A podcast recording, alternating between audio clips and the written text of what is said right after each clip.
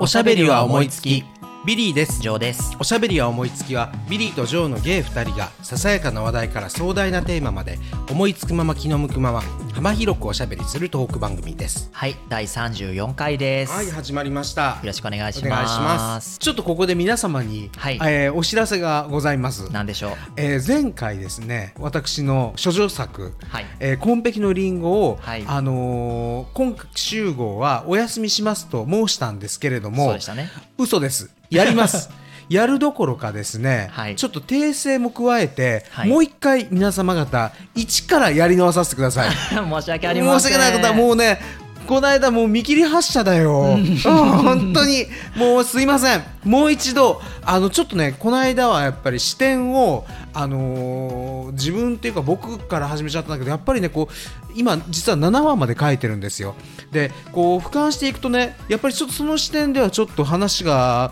もにゃってするところがあってもにゃもう一回、えー、まっさらな気持ちで、えー、一からやりたいと思います。ですので、今週は皆様、えー、1プラス2話をお届けしたいとはい思います。はいはい。そして、えー、前回の第1話も消さずに残してますので どこがどう変わった か。興味がある人はそそう聞き比べてみてください聞くかな。ケンケンさんぐらいじゃない聞くの。本当にそうだねケンケンさんも聞いてくれたら嬉しいなうんすいません。もうちょっとだから、あの、もう甘い目で見てください。はいおい、お、多めに見てください。そうですね、うんはいじゃあ後半にお届けしますので、はいよろしくお願いしますお願いしますところでねはい。あの今日、えー夕方からの収録なんですけど、ええー今日私はそれまではい朝からはい IKEA に行ってー、はい。生のもみの木を買ってまいりましたすごいね。すごいでしょう生のもみの木を IKEA は毎年売り出していて、うんそれをクリスマスツリーにもちろんするんだけどねすごいなんかねもう日本も外国並みだね、そうそうまあだから IKEA があってこそだよねあのそれこそさニューヨークなんかさ、うんうんあの買うんだよねあのクリスマス今ぐらいのシーズンになったら、うんうんあのカナダから売りに来るのよへえあのそれこそモミの木をでっかいほうのほを街にね、うんうんでまああの向こうの人たちってクリスマス終わってもしばらくつけてくるのねおしょうああああ向こうはお正月よりクリスマスの方がメインだからそうだよね、うん、でお正月終わったらもうなんかアホみたいに捨てるよね道端に道端にもう道端に、まあえーゴミゴミ置き場っていううんうんうんかうんなんかちょっと悲しくなるぐらいなるほどね、うんまあねあの植わってる木じゃないからもう切っちゃってるからさそうもうそれ確かに捨てるしかないんだけどそうそうそう IKEA はね、うんあの引き取ってくれんのへえそう持ってったら引き取ってくれて、うんでそうかでどれぐらい何メートルぐらいなの何メートルもないよえっ、とどれぐらいかな人間の胸の高さぐらいでも160ぐらいってことそんなにないかな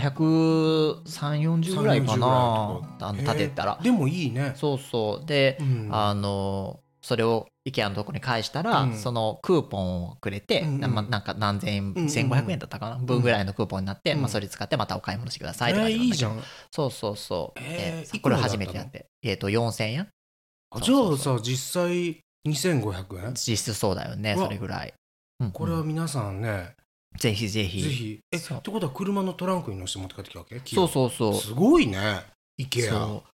うへえすごい人だったよあのみんなもみの木買ってたんそうそうそう初日なんだけど今日がねあそう、うん、あのクーポンを最初に、えークーポンじゃないわその、えー購入証明書っていうのを最初,、うんうんうん最初にうん書いて、でそれを持って、うん外でもうあの駐車場みたいなところへでー木がもうブワーって並べられててそのみんなそこに集まって軍手持参で、でへーもうこれがいいかなあすごれねがいいかなってさもう自然のものだからさう一んうん定一点ものじゃん、うんだから羽振りとか見て、うんうんうん枝ぶりとか見てう、んえーみんな選んで、へーそうですごいやっぱり形がいいくて密度がいいものをうんあの選ぶために、うんもう本当に好きな人は開店前から並んでみたいな感じ、そんなにやらしいっぱりあれなの大中小はあるの大きさ全然いろいろある、ああ本当そうそうそうじゃあ大きさによって値段も違うんだ、値段は全部同じじゃあこの中かから選んでくだあさそいうそうあでもねそのなんていうの大体は同じなのよ、うんうんうんだから例えば3メートルのものと1メートルのものがあるとか、そういう話じゃなくて、うんなんか120かなぐらいからあー15060かなとそうなんかだそうそうそうそうへえぐらいの感じでいろいろあって素敵だねそれはそうそうあそうへ今年初めて挑戦してみたのでえなるほどね楽しみたいと思います。え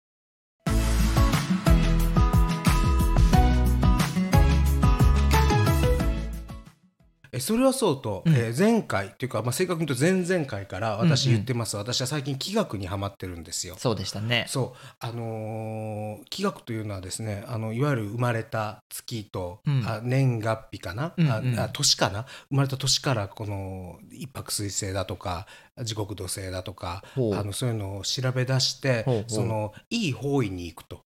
はあ。いうあのいい方位に行ってうんそのその木を、木木木木って空気の木ね、うんうん。いい木を取ってくるとへあの、まあ、学問なんですけれどもほう統計学とも言われてるんだけれえ。ども、うんそれに私最近ハマってまして、はいはい。えー、とそんなこともあって、うんあのこの間からうんやたらと南、うんつまり、まあ、私たちは関西に住んでるんですけれども、はいはいはい。あの私の大好きな南紀白浜にやたらと行ってるんですよ。そうだよね。そうですで実はこの間もまた行ってまいりました。おお。なぜならば11月は南に行くと私はいいそうで、へえ。あ。の3泊4日ぐらいでおお、すごいな。そうそうあのあ4泊5日かえー、すごいね。そうあー行ってきたんですうんうんようんで泊まりがけで行ってきたんだけれどもですねね。あのまあ白浜はね大好きなところでうんあれなんだけれども今回その白浜だけじゃなくってはいはい。あの龍神温泉ってところごご存知らなかった。知らなかったですかうん龍神温泉っていうのは和歌山にあってうんえーと高野山からまだ車で1時間半ぐらいのもう山奥のへー秘境の地ほうほうほうで、えーこれ日本三大美人の湯のあ一あ、つそうとなん言われてい。へえて、で私の大好きなあの有吉佐和子先生のうんうんほう「あの日高川」っていう小説の舞台にもなってる、へあえ。の本当にもうひ山あいの,、うんうんあの小さな小さな温泉なんだけれども、うんうんお湯がいいのよとにかく。へでえ。僕もねあのもう十何年ぶりに、うんあの行きましてはい。で何しろその気学っていうのはその方位いい方位の食べ物を食べたり、はいはい温泉に使ったりっていうのもすごくいいんだってああ、そいいの影響を方向に行くだけじゃなくて、そうそうそうそそうこのものを摂取したりすること摂取するのがいいっていうっていうのかななるほど。でそのお湯がねうん本当に美人のようにふさわしくて、うんうん化粧水みたいなお湯なの、へえ。とろっとろ、おーえでもさ美人の湯ってさ、うん要はさあれ、うん結構泉質がきついやつだよねなんかあのね肌の表面とか溶かしたりするそうなってのこあとのだよねいろんなパターンがあるんだけれども、うんうんあのー泉質がきついのはその湯の峰温泉ってとこが隣にあるんだけれどうんも、うん龍神温泉はねうんうん泉質がまろやかなのよあそうなんだもうね、ペペローションの中に入ってるみたいな感じ。本当よ。本当です。うん、うん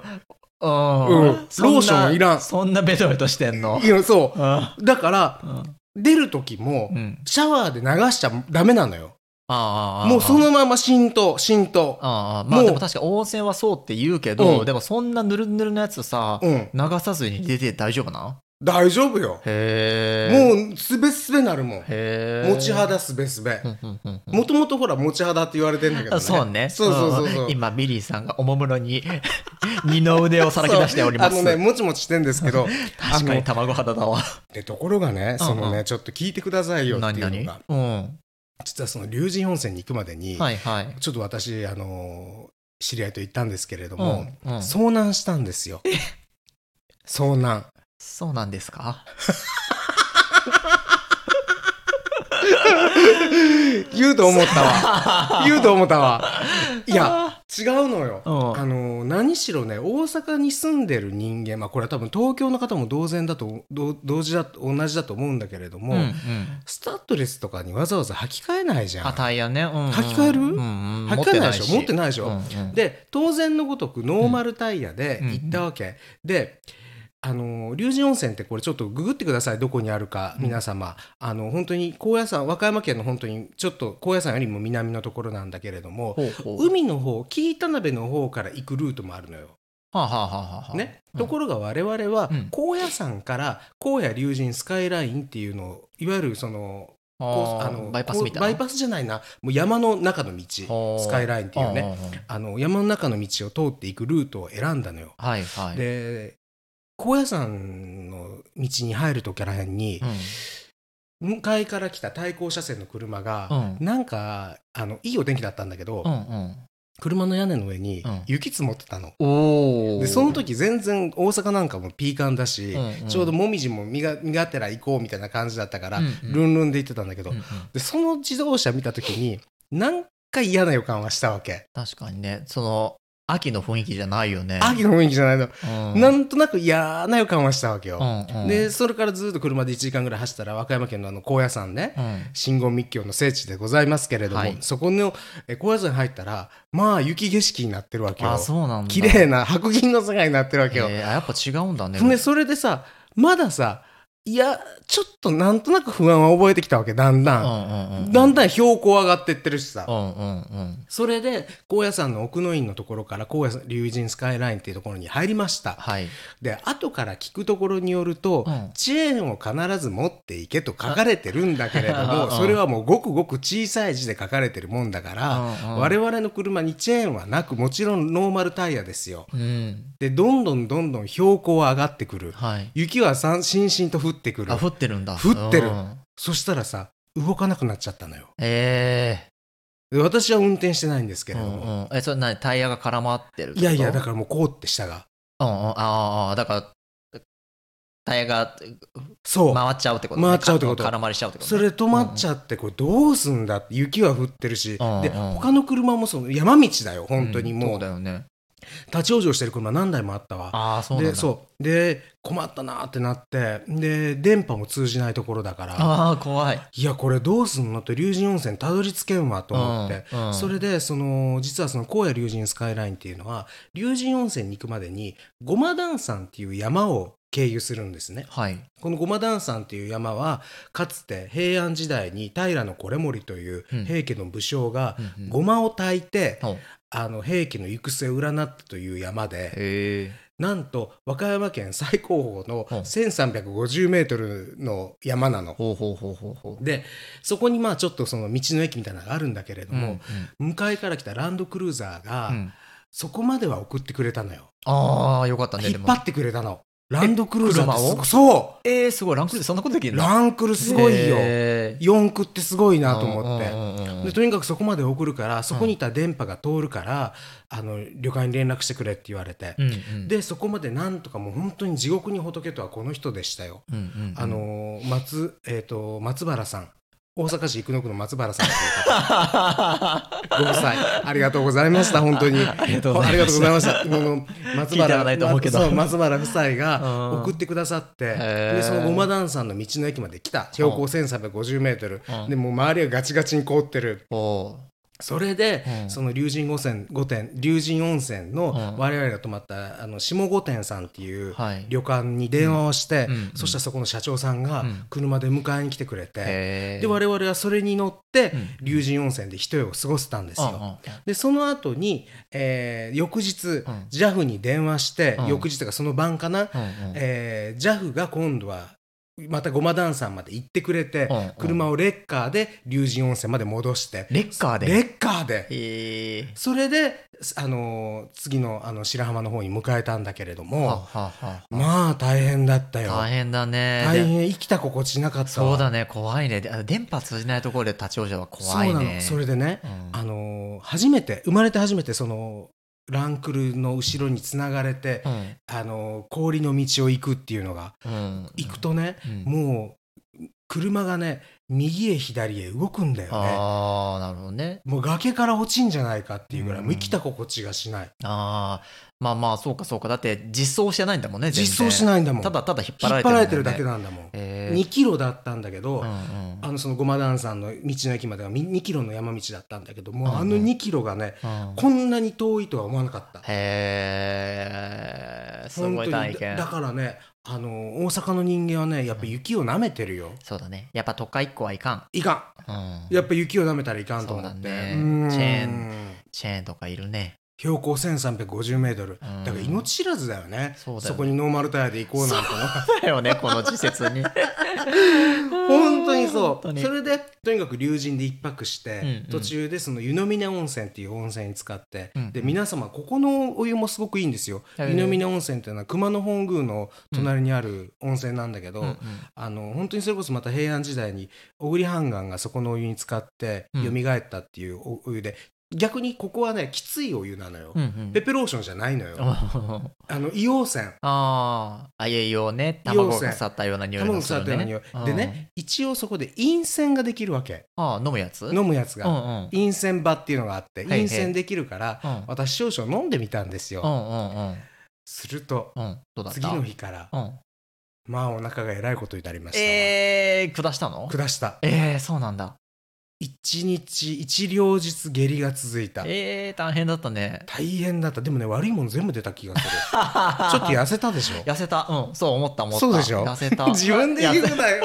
ややつれてたのねそれはやつれたあららららだけど、本当にね、うんあのーその和歌山県の温泉巡りだからその南の方のね、うんうんいい気をたっぷりとって龍神和歌山それから勝浦、うんそれから南紀白浜とね4か所回ってきました、えーすごい。うん、それで、あの、旧世紀学の、そう南の方位をねもらあっのていい帰った気をいっね。ぱい取って、うんまあ一応やって今年はいろいろやってみてるんですけれどなもるほどね。あなんかさ、うんめっちゃさ、旅行行ってるけどさ、うんそれもさ、うんその方角にあやかってんの、ちょっとあやかってるおーだからその、えっと、いつだったっけ南房総行ったのもそれだしうん伊豆行ったのもそれだし、うんうん今年は何しろ僕は一泊水星なんですけど、うんあの南と東がすごくよくって一泊水星って何一泊水星っていうのはねえっとそのどう言ったらいいのかな年によってその生まれるそのあれがあるのよ星が、あー星がね。決まってるんさ一泊水星っていうのに当たってる当の。たってんの当ったってんのだから一泊水星は今年は南と、えーあの東がすごくよくって。へーそうなのだからねあの本当に来年オランダ行きたいけどうんオランダって方角どうなるんだろうね西 北そうね。北西北西いいかどう北西かだろうねカズさんにあの方角が良かったら行きますとお伝えくださ なんでや。い でも皆さんなんかそういうやってるのかな、うん、どうなんだろ、そううね。占いいって言ったらおかしいけどそういうちょっとこうう、んうんうん、験担ぎ的な、な、ね。験担ぎ的なことっていうのは、うん。でも気にしてる人結構いるかも。そうだよね、うんだからこういうのやってますよとかいうのがあったら、うんまた教えてほしいぜひね教えてくだ。さい、うんなんかねイワシの頭イラリとか ね。とか、ううんん、日本古来来のやつだね、それは。ほうきひっくり返してみたりとか、それは京都の闇やな。 いいや、いい、いけずのやけつずね。いけず京都のいけず。うんなんかあったら教えてくだおさい。願いします。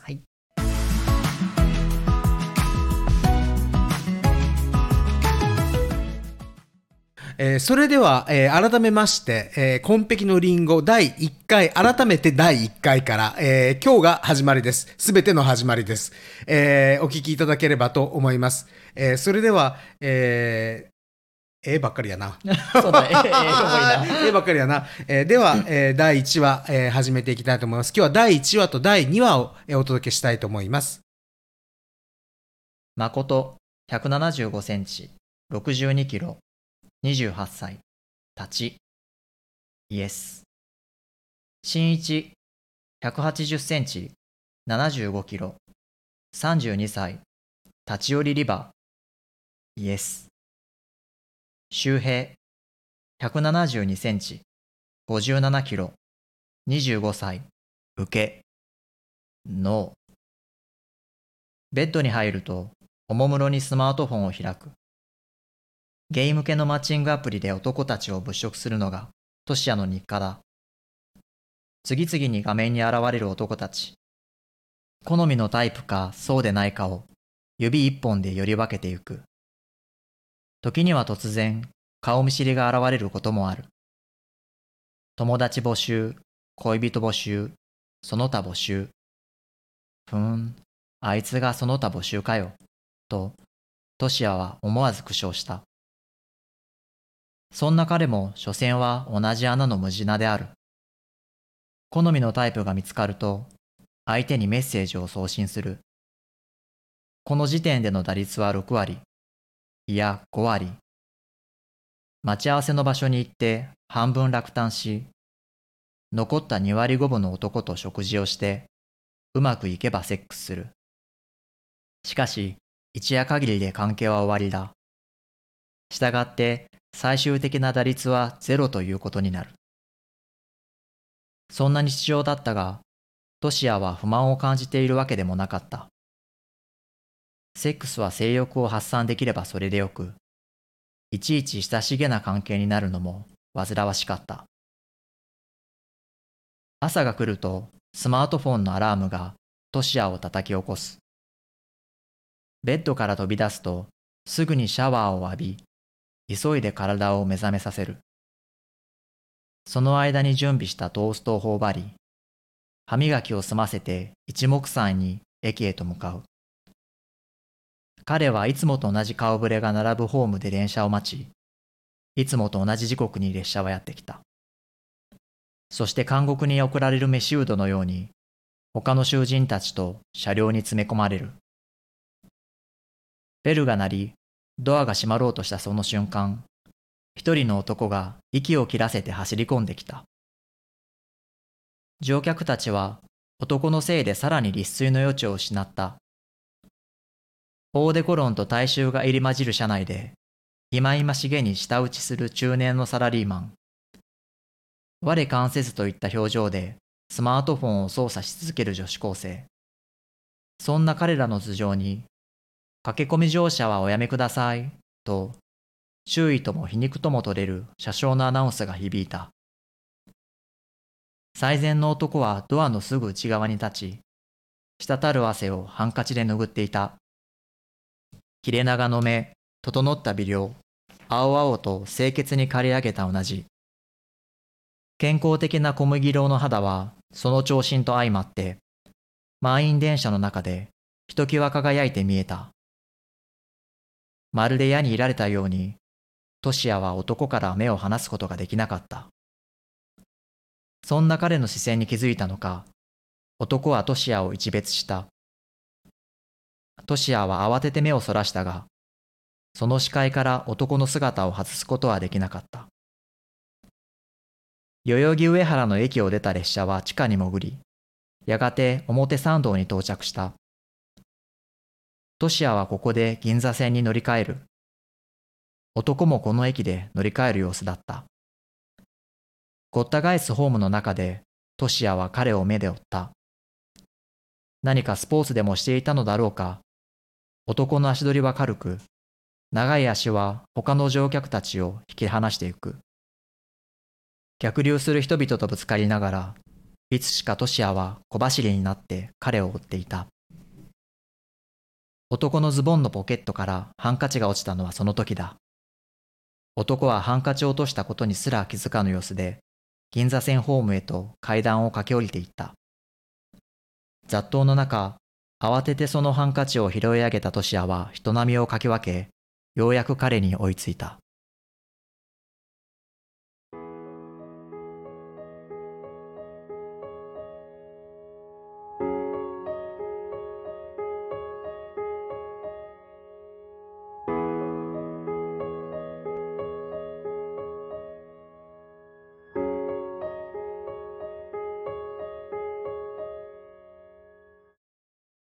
その日は激しい頭痛が正樹を目覚めさせた。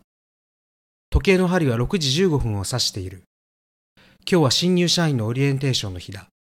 総務課長である自分も彼らの面談に立ち会うことになっている。絶対に遅れるわけにはいかないと焦るものの体が言うことを聞かない。この春、正樹は10年ぶりに東京へ戻ってきた。学生時代を過ごしたこの街は一段と変貌を遂げていた。昨夜は久しぶりに再会した旧友と正樹にしては珍しく深酒したのだった。カーテンを開けると朝日が目にまぶしい。正樹は重い体を引きずってバスルームへと向かい、熱いシャワーを浴びた。バスルームから出ると、LINE の着信を知らせるスマートフォンのランプが点滅していた。急いで返信を打つと、正樹は引き出しから頭痛薬を取り出し、冷たいペットボトルの水で喉の奥に流し込んだ。飛んだ二日酔いのせいで体が言うことを聞かず、いつもより支度が20分も遅れている。慌ててスーツに着替え、髪をセットする間も心なしか焦点が定まらない。常々時間には余裕を持って行動することを心がけていた正樹にとって、こんなことは数年に一度あるかないかのことだった。ズキズキと痛む頭を抱えて満員電車に飛び乗ったが、嫌な汗は止まる気配を見せなかった。周囲の冷ややかな視線を避けるように、正樹は車窓の外へ目を向けた。非人間的なビル群が飛ぶように流れ、同じような景色がどこまでも続く中、通勤電車は無個性な人々を乗せて駆け抜けていく。代々木上原を過ぎそんな風景が地下の暗闇に変わろうとしたその瞬間正樹は窓に反射する一筋の眼差しに気がついた振り返ると自分より10歳ほど若い青年が正樹を見つめている自らを苛む頭痛と倦怠感を覗き見られたようで正樹は思わず青年を睨み返した視線の主は慌てて正樹から目をそらした列車が表参道に到着すると正樹は銀座線のホームへと急いだすいません途中で誰かに呼び止められたような気がしたが立ち止まっている余裕はない階段を駆け下り銀座線へ乗り込もうとしたその瞬間正樹は腕をつかまれた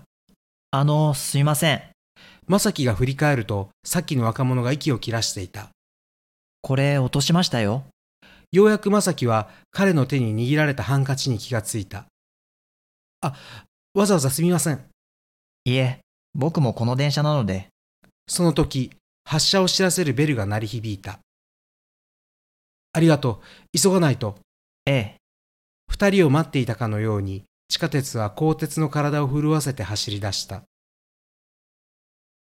はいということでしたあー第2話まで進みましたね二人の男が出てきましたね、出てきましこたねれは。視線が、視点が違うんですよ。皆様お気づきでしょうか。 わかるわな。それはわかるわな。そうですねそうですね。ああの、トシヤと、まさきと、あの前回ははい。まだ名前がねそう出てなかったんですよそう。でも名前をつけました。はいで冒頭に出てくる主人公がはい、トシヤくんですね。でもう敏一人が感の瓶に木村拓哉の矢と書いてトシヤでございまあそす。うだね字もね、はい。はい。で、もう一人がまさきですねうん。まさきは、えー真実の真に輝くと書いて、まさきです。はいはい。トシヤとマサキが今後どうなっていくんでしょうかとさあいうところ二人は何なんでしょうかございますがねえまあ、ハンカチの出会い、ハンカチの出会い表参道の出会い、表参道が地下鉄の出会いだね。そうだねうん、千代田線ですね。 はい。はいということではい。あのこれからあの物語が始まっていくんだなというのがすごい感じられる出だしの第2話まででした続きますよ、これは、本当うんに。楽しみにしてます乗ってますからね、最近、うん本当に。本当にあの、えーハッシュタグとかコメントでもねたくさんあのあ反響いただきましてそうそうありがとうございますなんかもう一回聞かせるのかよって思った人もいるでしょうけれども、今日が本当の意味でのスタート前回予告編だと思ってあのーもう一回あの聞いていただけたらと思いますそうですねはいあのますます楽しみにしてますので、はいよろしくお願いしますお願いします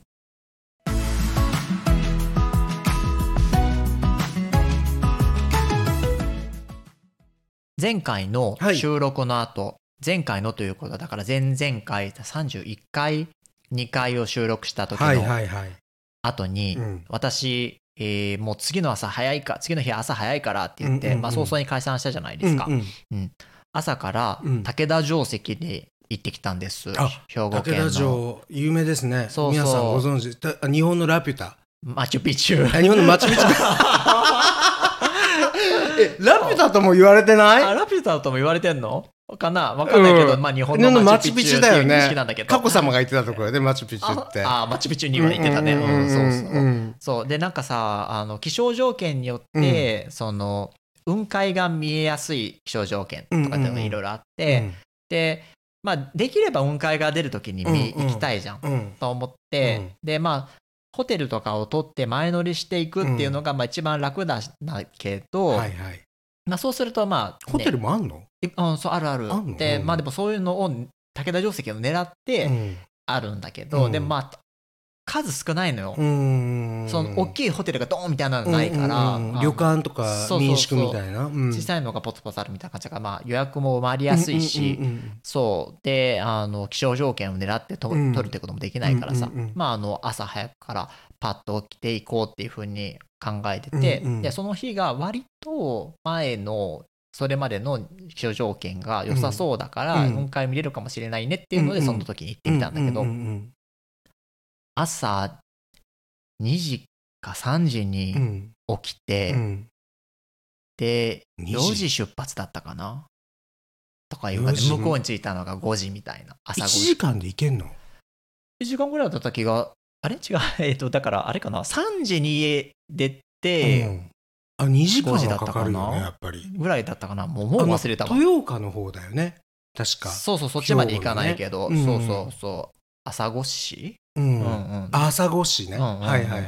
そう朝が来るるしとか言ってそうそうそう、朝が来るうんなんだけどね、うん行ってであの行ったら、うんうんもうその武田城跡に一番近い駐車場っていうところはさ、うんうんうん5時の段階でもう満満員ですって言われて、うんでででこっちの駐車場に回ってくださいみたいなうもうん何個か駐車場があって、うんうんうんでもう分散させうんうんうんうんさせられててで次のところの駐車場に行くと、うんそこであの入り入れて、うんうんでバスがそこ下から上がっていって、うんうんうんあの各駐車場を回って、人を乗せてって、へー一番近いあの歩いて上がれるところまでバスで送ってくれるっていう,、うんうんうんもうそういうシステムが出来上がってたんだけど、うんうんうんそうでも結果的にはねその下の駐車場で止めてうんバスに乗ったから、うんさその段階でさうもうん下の駐車場も車すっごい並んでるから、うんうんうんもう乗る人がいっぱいいるの、うんうんでバスもマイクロバスみたいなちっちゃいやつだからさ、うんうんうんあ上の方の駐車場まで行くとさ人もう乗せれなくて。逆にそうねそうそう下でよかったじゃ下んでよかったっていううんで、まあ、上がっていって、うんで見たんだけど、でなんかそのライトアップが6時まででうん朝朝のライトアップをしてて、うんうんうんでもうバスに乗って上に上がった時に、まあ、6時も本当直前ぐらいだったから、うんうんうんもう見てる間にライトアップでバーンって終わって、うんうんうん消えちゃってああ終わっちゃったねみたいな感じになって、うんうんでその後はあの日が昇ってくるうんのうをんうん合わせて、あのライトアップっていうのはそのお城のお城跡をライトアップしてるわそけうそう城跡をまさににライトアップしてて、うんあの石垣とかが明るく照らされてるのよへそーうそうでまあそれがずっと高校と照らされてたらさ、うんあの日の出の景色とかが見れないから、 6 6時でパンと消えるんだけど、うんうんでまあでも残念ながら雲海はもう遠くの方にちょっと見えるなぐらいで、そういあつがいいのいやいまさに今の時期へえ朝の今の時期なんだけど、なんだったかな2日前ぐらい、そうそう2日ぐらい前に雨がどっと降って、うんその次の日が、よく晴れた日で、うんさらにその次の日がいいみたいな話だったの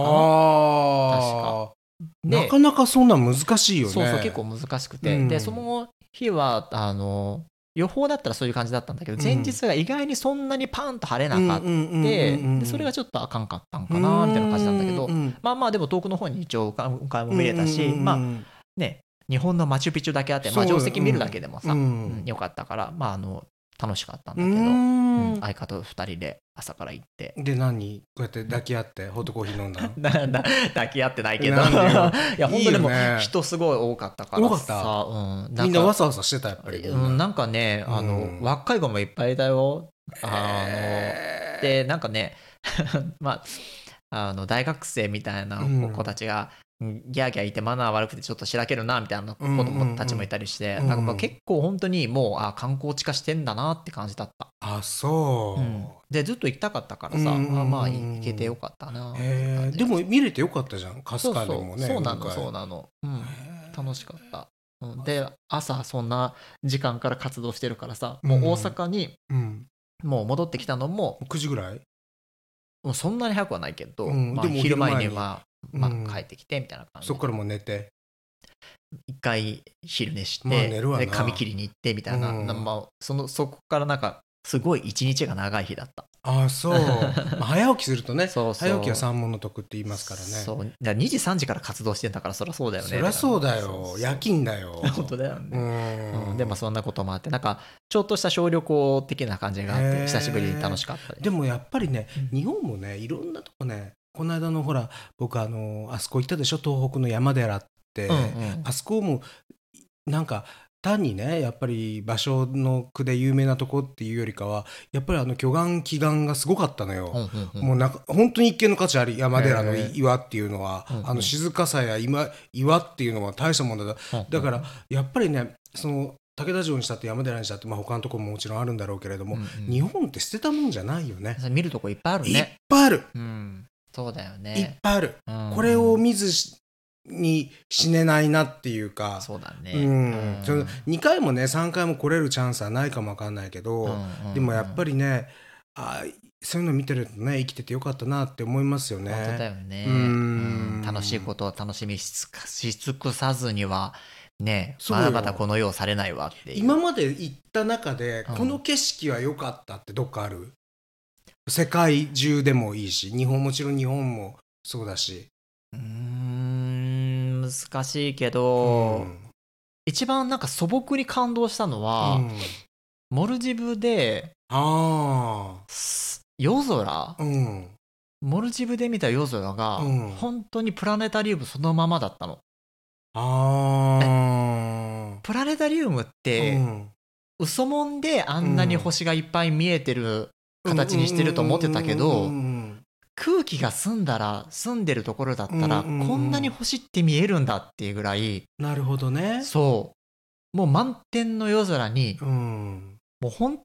当に星がたくさん輝いてた、あーそれを感動したもう星降る夜ってやつだよねまさにまさに星降る夜にってあるよねなんだっけそれあのポッドキャストよ星降る夜にねそっかあそっか そうね、うんうんでも多分それ星降る夜か夜らにそうだねあのもじってらっしゃるんだとそう思うだよそうそうそういうことねそういうことだからあの文字る元のやつを言っちゃ元った場合のやねつ言ったらだかうんら「あのやだ姉さんの」だよ腰振るね夜に、うん、そうそうあー聞いてま すようそうーうんん星降る夜にでポそうそうそうポカンってしちゃったの一緒いやでもねうん星降る夜っていうの僕もね結局ね一番ね記憶にあるのってキューバ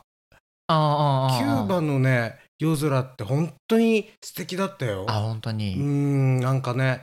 キューバ1か月ぐらい行ってたのよそうだよねそう、んんあのーキューバの端から端まで、うんうんうんあのー本当にハバナからサンティアゴ・デ・クーバっていうこと、あのーキューバ革命が起こったところからねもう本当にバスで15時間16時間の旅を毎日毎日、すごいよねしたキューバってなかなか行けないよねキューバはなかなか行けないよ、うー行んこうったってそう行けないよそうだよねうんあのなんかスリにあったりしてたよねスリにもあっ たスリにもあったあのースマホパクられてね、うんでもねキューでもやっぱキューバって行きたいなって思うまた、うんうんうんあのそぜうひあのねキューバってね多分あの本当に夜空すごい綺麗なのよ、あーな涙が出るぐらい綺麗だった本当にそれは何あの高知なの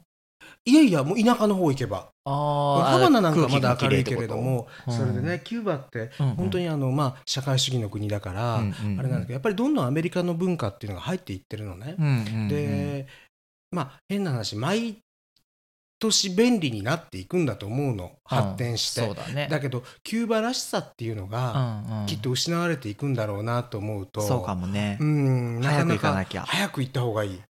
キューねバは皆さんねおすすめ海に沈むと言われるツバルのようにあそうですねね今しか味わえない景色もう景と色かっていう文か化ってねいうのがあるのかもしれ本当になそいう思うあのねだからあのいつかとお化けって出ないって言うじゃん、そうだこの間も言ってたねそうよ本当にそう思確かにうなだからねうまいもんは宵のうちに食った方がいいうんうんうん本当に、でもなんかさその話をこの間言ってた時もすごい思ったけどさうんいやまさにさ、うん俺今いつかとかさ、うん思いながらさ、うん生きてることがすごい多いから、うんもうくさくさくるでもほんとそうだよいねつかはないよそうだよね明日死ぬかもわかんないんだいしやほんとそういやうんほんとそうほんとそうなんだけど、うんでもなんかそんなにすぐ人生はバッて変えられないしそうだよねやりたいことをすぐにもできないしそりゃそうだよそうーんでもでもそう言われてこんだけぐさってくるのは自分自身そうだって思ってるからなんだなっていうのはすごい思ううからだってなんか例えばらさ、なんだろうあなた半年後先に死にますって例えばさ、すごいごい不謹慎だけうどん例えばさ、そういうふうに告知されたとししたらさ、じゃあ今のし生活の仕方で半年間生きようって絶対思わないもん、そうだようねんそりゃだそかうらだよねうん、やっぱいや、うんそういう意味では心の底から今毎日が納得できてるかっていうとそうじゃないんだなってすごく思うしううんんなんかねなんかねこんなこと言ったらちょっとなんかこうすごい暗い話になっちゃうんだけどうんうんなんかね寝る時に思うもんうんうん明日の朝目が開かなかったらどうなるだろうってあなんか本当に思うもんーあのねうんすごいもう極論だって言われるかもわかんないけど、うんあのもしその神様がいるんだったら、うんあの自分がまだこの世で役目があるんだったら、うん明日目を覚まさせてくださいって思うおもしもう自分がもうお前さん終わったよって思うんだったら、うんもうどうぞあのこのまま夜中に息を引き取らせてくださいって思うことが多い本当にお多いよ、うんなんか何のために生きてんだろうなってう、んなるほどうんなんかその神様をね、うんあのかけるって言ったらおかしいけれども、うん試すっていうかなことじゃないけれどもそうだね神は試してはならないから神は試してはならないんだよ、うんだけどなんかそんな気持ちになる時あるよ、そうだね、うん、もうだもし本当にもうあの意味がないっていうんだったらもうどうぞ別にあのいいですってうん思う瞬間もあるなるほどね、うん、なんか暗い話だよねいやいやいやいやいやいやでも本当にあのすごく私個人的にはあの私のこん近世に触れるお話いだなやーなんかいつもねエロ話ばっかりしてるわけじゃないんですよそうだねいいこと言ってますいいことも言うしね、うん結構シリアスにもねやっぱ物事考えるんですそよ、うだね私はいやだから私31回でさそのうん30代半ばでさ、うんあの人生を振り返った時にってうんいうんうしおちゃんのお便りうんうんうんうんに対してさなんかまあいろいろ偉そうなことを言っちゃったけどさ、うんいやいやもう全然本当に自分自身恥ずかしいことも納得いってないこともたくさんあるなっていうのを本当に思うから、んもうあの話を取り消して、うんもうんういやでもそれでも私も今もあの悩みに悩んで毎日生きてますだからうーんだからね生きるって考え中、だからね人生何でも何の考えため中に生きるんだろうって思わないそうねそうなうあん何のために生きるんだろうっていうか、うん、でもでも本当にそんあの何のために生きるんだろうなと思う時がある、なるほどね、いや僕逆にねその何のためにっていうのはあんま思わないのようん、うんなんか生きてることに意味なんてないんだろうなって思ってるから、うんうんうん何のためにって思わないけど、うんじゃあなんかその何のためにっていうのがもともとないとしたらさ、うんなんかその自分が自分自身がうん自分の生きてることに納得できるかが全てになってくるじゃなまあい、そうだよねそうだよねそうなんかさ、そういいうメンタリティでうん生きてると、うんいや納得できてないなってすごい一応振り返って思うからんんうんうんうんうん人生考え中ですそうだよね誰が不惑とか言ったんですかね40歳あれ誰だっけ講師とかあの辺でしょ老子とかあの辺でしょもうねあうのん寿命が短い時代の世代話だねあれは C の玉枠の人でしょそうじゃないそうなんかなだら不講師惑かって言ったのそうえかこれちょっと調べてください 誰かえ本当に思いつきでしか喋ってないのが本当バにレるね。そうだねそういやでもだから教養のなさがバレる本当にうんなんかいつかも言ったけど40になっても惑う惑う本当惑にう惑うよわねうん一生惑ってると思う本当そう思うなんかういつもさうん何歳になってもさあこの年になったらもっと落ち着いてると思ったのにとかこの年になったらもっと大人だと思ってたのにっすてごく思うこんなはずやの連続だよずっと思うもんね、こんなはずやこんなはずやだよだよね、うんいやだからもう、まあ、そう思いつつねちょっと反省を日う々んしつつ生きていくしかないんだろうけどそうでございますようん本当にというこ思うわとでなんかあの紆余曲折を経てなんかこんな話に行き着いちゃっいたけれやどもなんか今日はだから変な話あの旧世紀学のこともそうだけど人生観の日よそうだねそうよだって、あのね秋山々もみじしてと思って、うん登山したら雪に見舞われたり、うん人生万事採用が馬どうなることやら、うんうんうんもうなんか今日は人生観の回ですねこれは。うんうんうん本当そうだよねうーんと思いました本当に。はいじゃあ第34回はこれぐらいにしたいと思います、おしゃべりは思いつきではインスタと X のアカウントを開設しておりますどちらもローマ字でアットマークおしゃおも数字で55アットマークおしゃおも55ですのでえぜひフォローお願いしますまたお便りもお待ちしておりますえ番組や各エピソードの概要欄インスタ X のアカウントのページにリンクを貼っておりますのでそこからご投稿くださいえーハッシュタグおしゃおもでつぶやいていただいてもとても嬉しいです。えー番組の感想、トークテーマやおたなお悩みまで、えー何でもお寄せください。それでは、ビリーでしたジョーでした。またね